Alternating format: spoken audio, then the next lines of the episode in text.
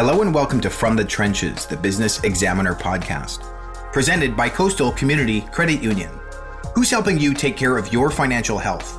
Coastal Community Credit Union is here to help you reach your goals and do great things. Visit cccu.ca for more information. This episode features a special guest from the Density Development Corporation. The Density team has delivered over $2 billion of real estate across Canada. Their portfolio includes projects across Vancouver Island, the Fraser Valley, Okanagan, and District of Squamish. We cover the company's origins, outlook, opportunity evaluation process, and much more. Our conversation starts now.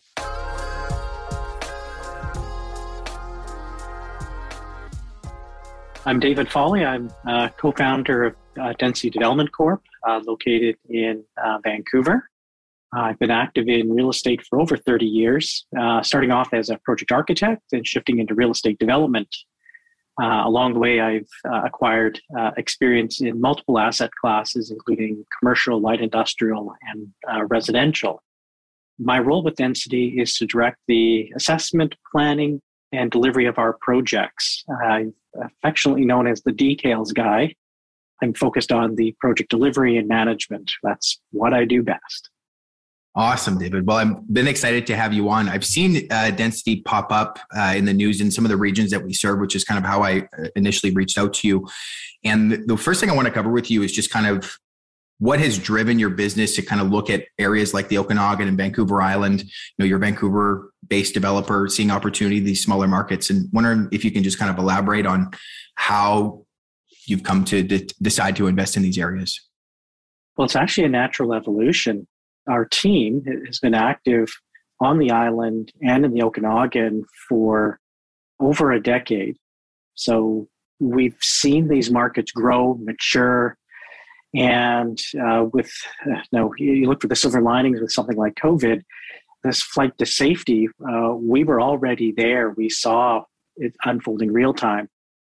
Uh, Gary Foley, who's uh, one of uh, Density's co-founders, also happens to be my uncle, and I have uh, both together and independently have been active in these markets uh, for well over 20 years in multiple asset classes. It's just a natural evolution of where we see not only opportunity, but essentially good places to do business, great places to want to go and live and uh, have families, run your business there. They're just great communities. Yeah, no, that's awesome. I appreciate you you sharing that. And when you look at, let's say, on the island, uh, there's the Uplands Terrace in Nanaimo that I saw, and there's an acquisition you've made on Esquimalt Road. But is there something specific about these regions, whether you're looking at kind of population growth trends or you know the kinds of industries that are in those areas? Is there anything that kind of sticks out as you are evaluating these opportunities? These communities are maturing, and they're maturing quickly. And we understand the markets, we understand the municipalities and their approval process. So that allows us to assess an opportunity, understand how it fits into the community. And because places like Victoria, Colwood, Nanaimo, and uh, places like Kelowna, you can still get that one on one contact with a planning staff. You can get very insightful information from our broker contacts, our business contacts on the island and in the valley, as well as when we start a development, even before there are shovels in the ground, we'll go and meet our neighbors. We'll go knock on the door, introduce ourselves, and we find that we can establish better relationships, uh, more meaningful relationships in those markets. It's a little bit harder to do that in Metro Vancouver everyone kind of looks at you a little bit suspicious when you actually want to come forward and actually be a nice person and do the right thing. Is there anywhere else in the province that you're looking at? You've kind of you mentioned Victoria, Nanaimo, Kelowna, anything like Kamloops, Northern BC, the Comox Valley, stuff like that. Uh, yes, actually. Uh, well, we're Vancouver based, so everything radiates out from Metro Vancouver. So right now in the Lower Mainland, uh, we are active in Langley, we have a light industrial project under construction. We have a 12 and a half acre site that we purchased last year that is in Chilliwack. We also have a large property in Squamish. So we're stepping out with the growth from downtown Vancouver. Uh, on Vancouver Island, I would say everything from Victoria proper all the way up to Comox, Courtenay, and even a couple of opportunities in Campbell River that we've assessed in the last six months alone. And then through the Okanagan, West Kelowna and Kelowna, there's so much happening there, and we've done so many projects over the years that we've decided to focus there. However, we've looked at opportunities in Vernon, we've looked at Penticton uh, recently, and occasionally we will we'll take we'll, we'll take a peek at uh, what's happening in Calgary and Edmonton. I have seen that actually. Another island, an island-based developer doing some commercial investing in Calgary seems to be. Is that area stick out just because it seems like kind of the economy is the economy is rebounding there? There's still some great value to be had with some of the the commercial assets. Uh, we have a we have a fondness for Alberta. Gary started his development career there back in the 1970s. And over the over the years, we have developed everywhere from Lethbridge all the way through up to Grande Prairie. So we we understand those markets. We understand where our strengths are. So we'll always take a look at opportunities that our contacts in those markets bring to us.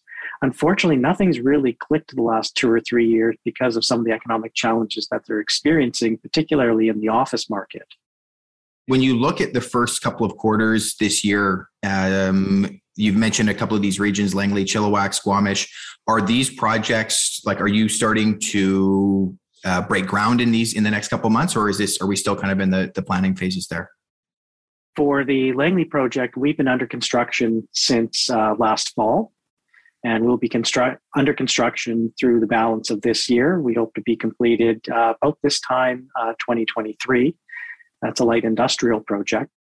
For Squamish, uh, Chilliwack, Esquimalt, all of those opportunities are recent acquisitions.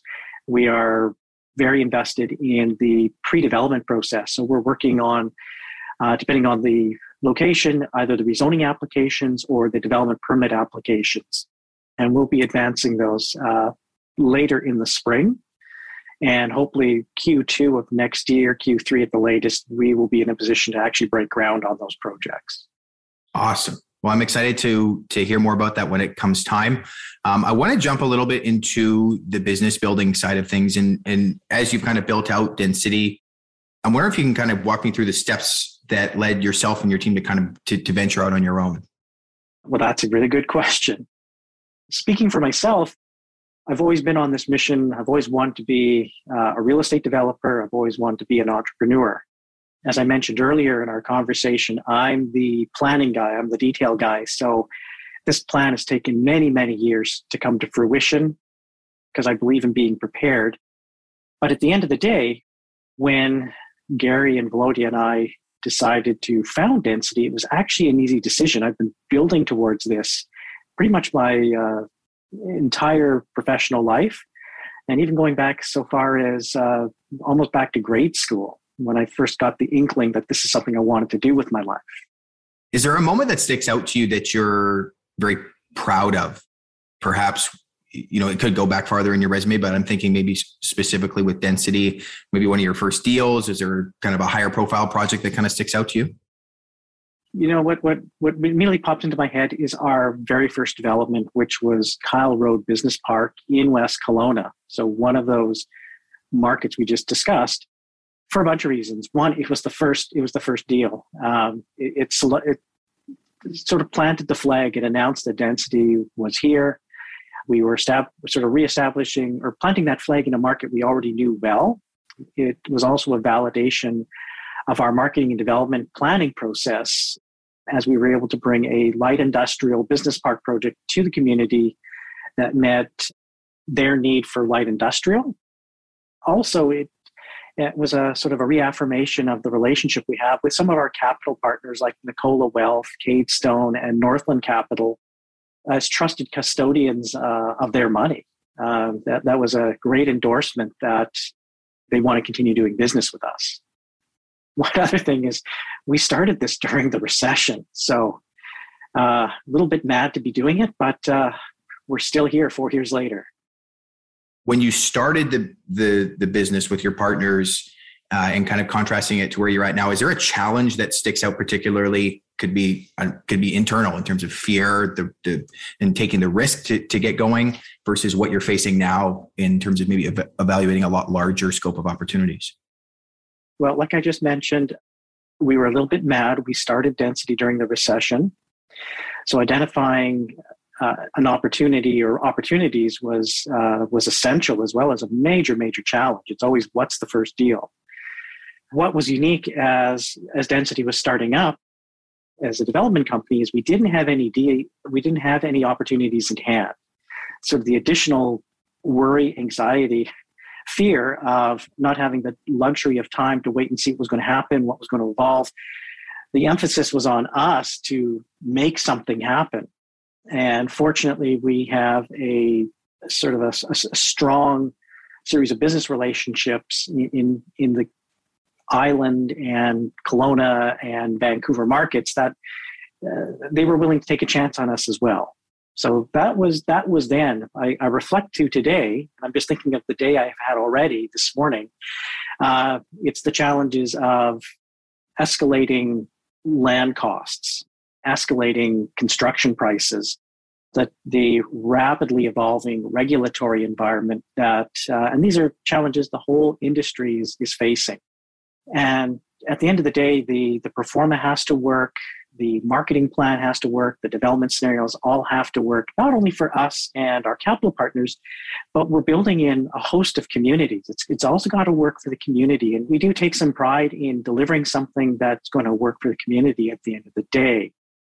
Uh, for our apartment building in Nanaimo, our VP of construction, uh, Jackie Lee, he and I worked proactively with our general contractor in Nanaimo to manage budget, schedule, supply chain challenges going right back to late 2019, early 2020, and managed those effectively. We listened, we responded, we invested time and energy in working with our team to not only anticipate the problems but solve them before they were going to have uh, sort of a, uh, a, material impact on the project.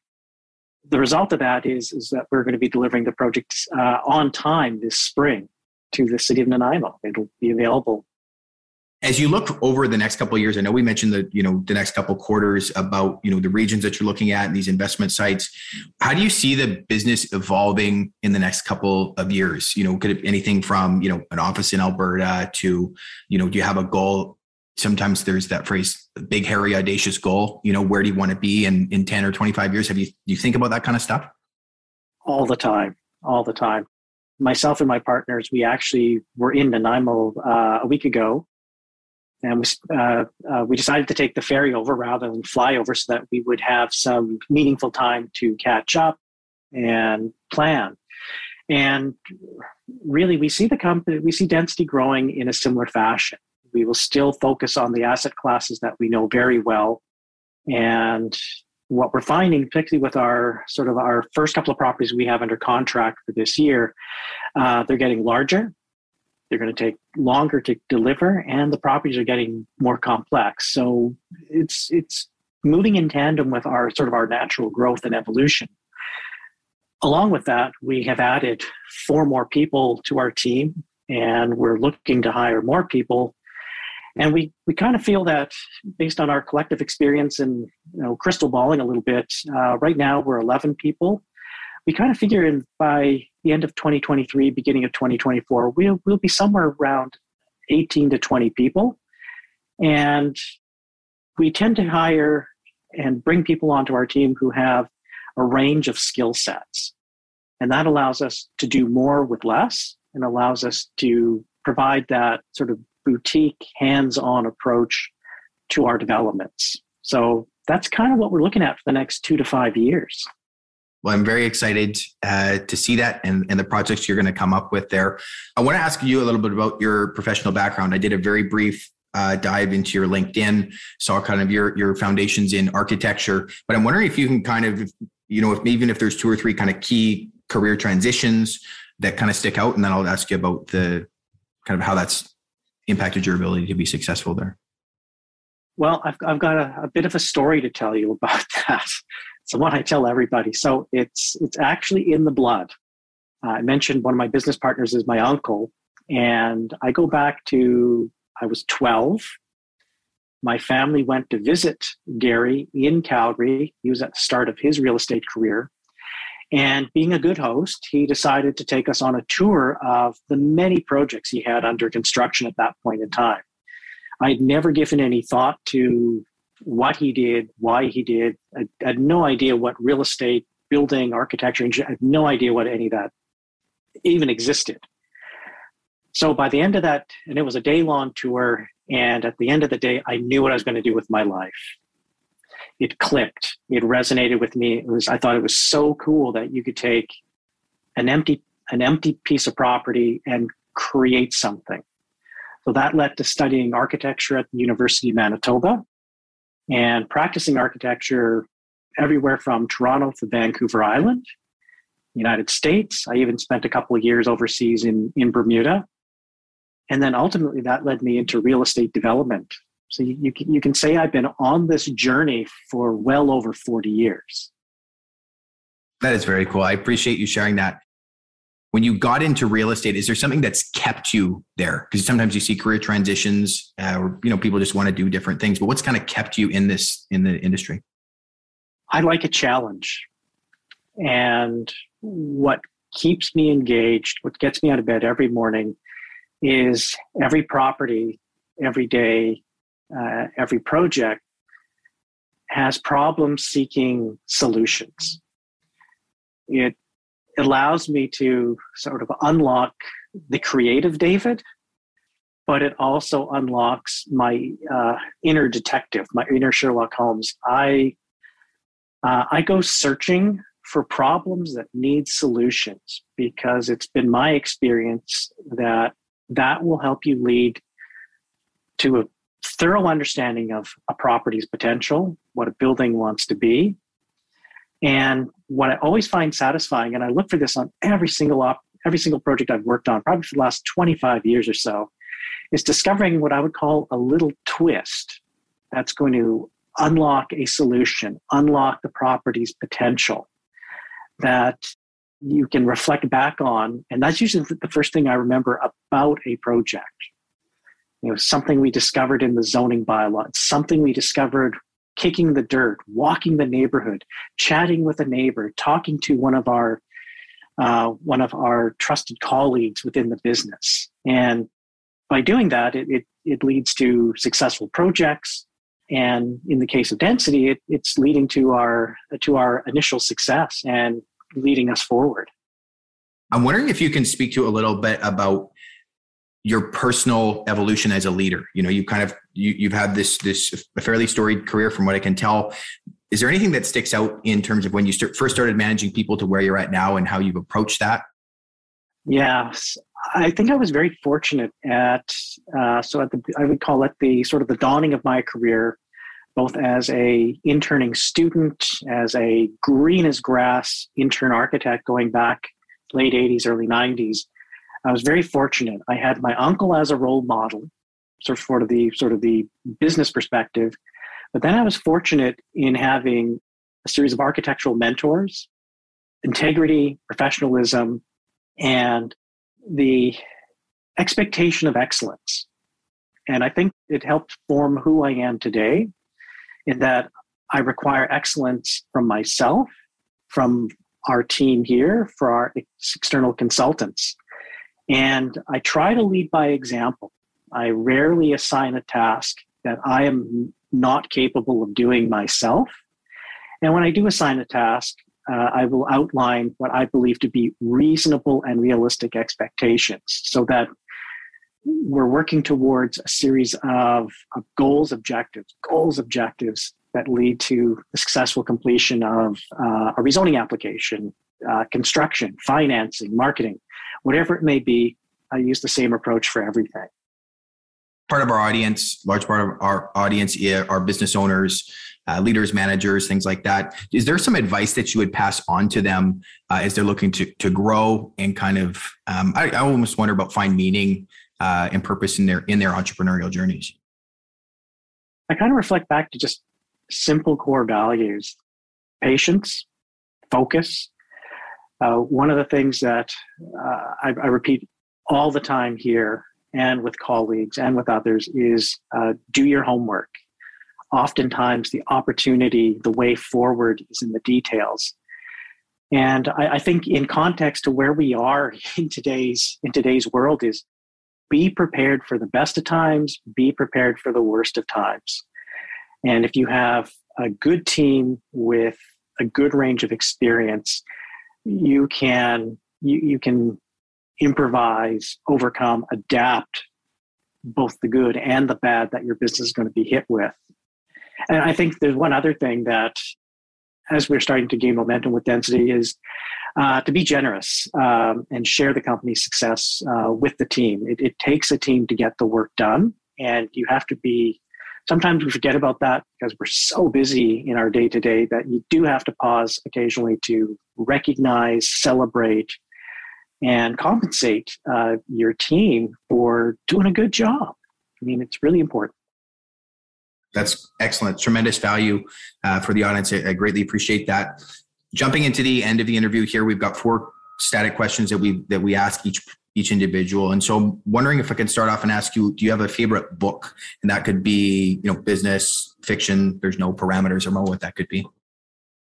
Monty and the Canadian Army by John English, as in Field Marshal Montgomery and how he helped train the Canadian Army in World War II.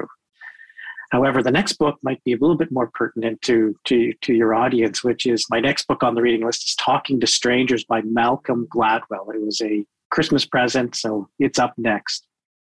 Best personal advice that you have received?